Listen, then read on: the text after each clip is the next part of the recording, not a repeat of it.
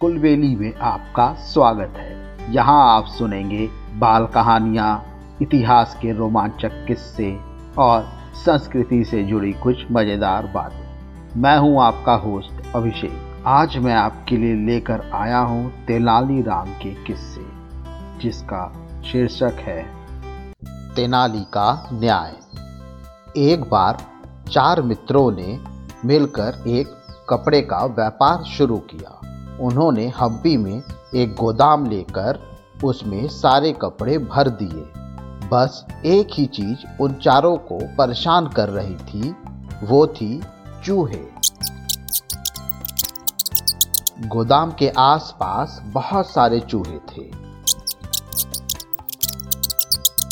चूहे गोदाम में घुसकर उनके कपड़ों को बर्बाद कर देते थे। काफ़ी सोच विचार कर चारों मित्र एक बिल्ली खरीद लाए, ताकि वह उन चूहों को मार खा जाए। बिल्ली बहुत काम की निकली। वो सारों चूहों को खाने लगी और जल्द ही उसने गोदाम के सारे चूहे मार डाले। चारों मित्रों को उस बिल्ली से बेहद लगाव हो गया। उन्होंने उसके चारों पैर को आपस में बांट लिया। हर मित्र ने अपने हिस्से वाले बिल्ली के पैर के लिए खूबसूरत सोने के घुंघरू बनवाए और उसे पहना दिया। अब बिल्ली दिन रात गोदाम में छम छम करती घूमती। हर मित्र अपने हिस्से वाले पैर का बहुत ध्यान रखता था। एक दिन बिल्ली एक चूहे के पीछे कपड़े के बोरे से कूदी। ऊपर से कूदने के कारण उसके एक पैर में चोट लग गई और वो लंगड़ाने लगी। मित्रों ने उसके पैर की मरहम लगा करके एक पट्टी बाँध दी परंतु वह पट्टी ढीली होकर खुल गई और बिल्ली के पीछे लंबी दूर तक घसीटने लगी। अब बेचारी बिल्ली को क्या पता था कि उसके पीछे पट्टी घिसटती आ रही है। बिल्ली घूमते घूमते पास ही जल रही आग के पास आई। और फिर पलट कर चल दी। इसी बीच उसके पीछे लटकी पट्टी ने आग पकड़ ली। आग देखकर बिल्ली घबरा गई और सारे गोदाम में इधर उधर भागने लगी। इससे कपड़े की सभी बोरियों ने आग पकड़ ली और शीघ्र ही पूरा गोदाम लपटों से घिर गया। और उसमें रखा सारा सामान जलकर राख हो गया।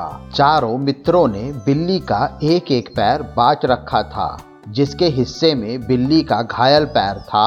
सारा इल्ज़ाम उसी के सर आ गया।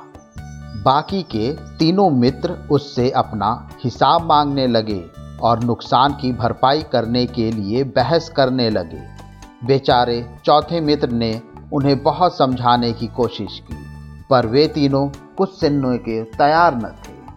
अंत में मामला राजा के पास पहुँचा। राजा कृष्णदेव राय ने दोनों पक्षों की बात ध्यान से सुनी। पर मामला इतना पेचीदा था कि उन्हें कोई हल नहीं सूझा। उन्होंने तेनालीराम की ओर इशारा किया। तेनालीराम कुछ देर सोचता रहा, फिर बोला बिल्ली के चोट खाए पैर का कोई कसूर नहीं है, क्योंकि उसे गोदाम में बाकी के तीन स्वस्थ पैर लेकर गए थे।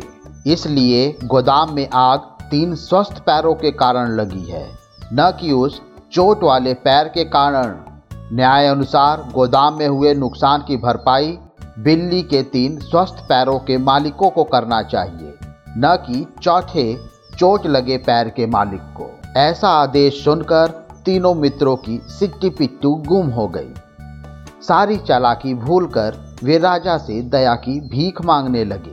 राजा कृष्णदेव राय ने तेनाली के फैसले को सही ठहराते हुए तीनों मित्रों को कसकर डांट लगाई और उन्हें चौथे मित्र से माफ़ी मांगने का आदेश दिया।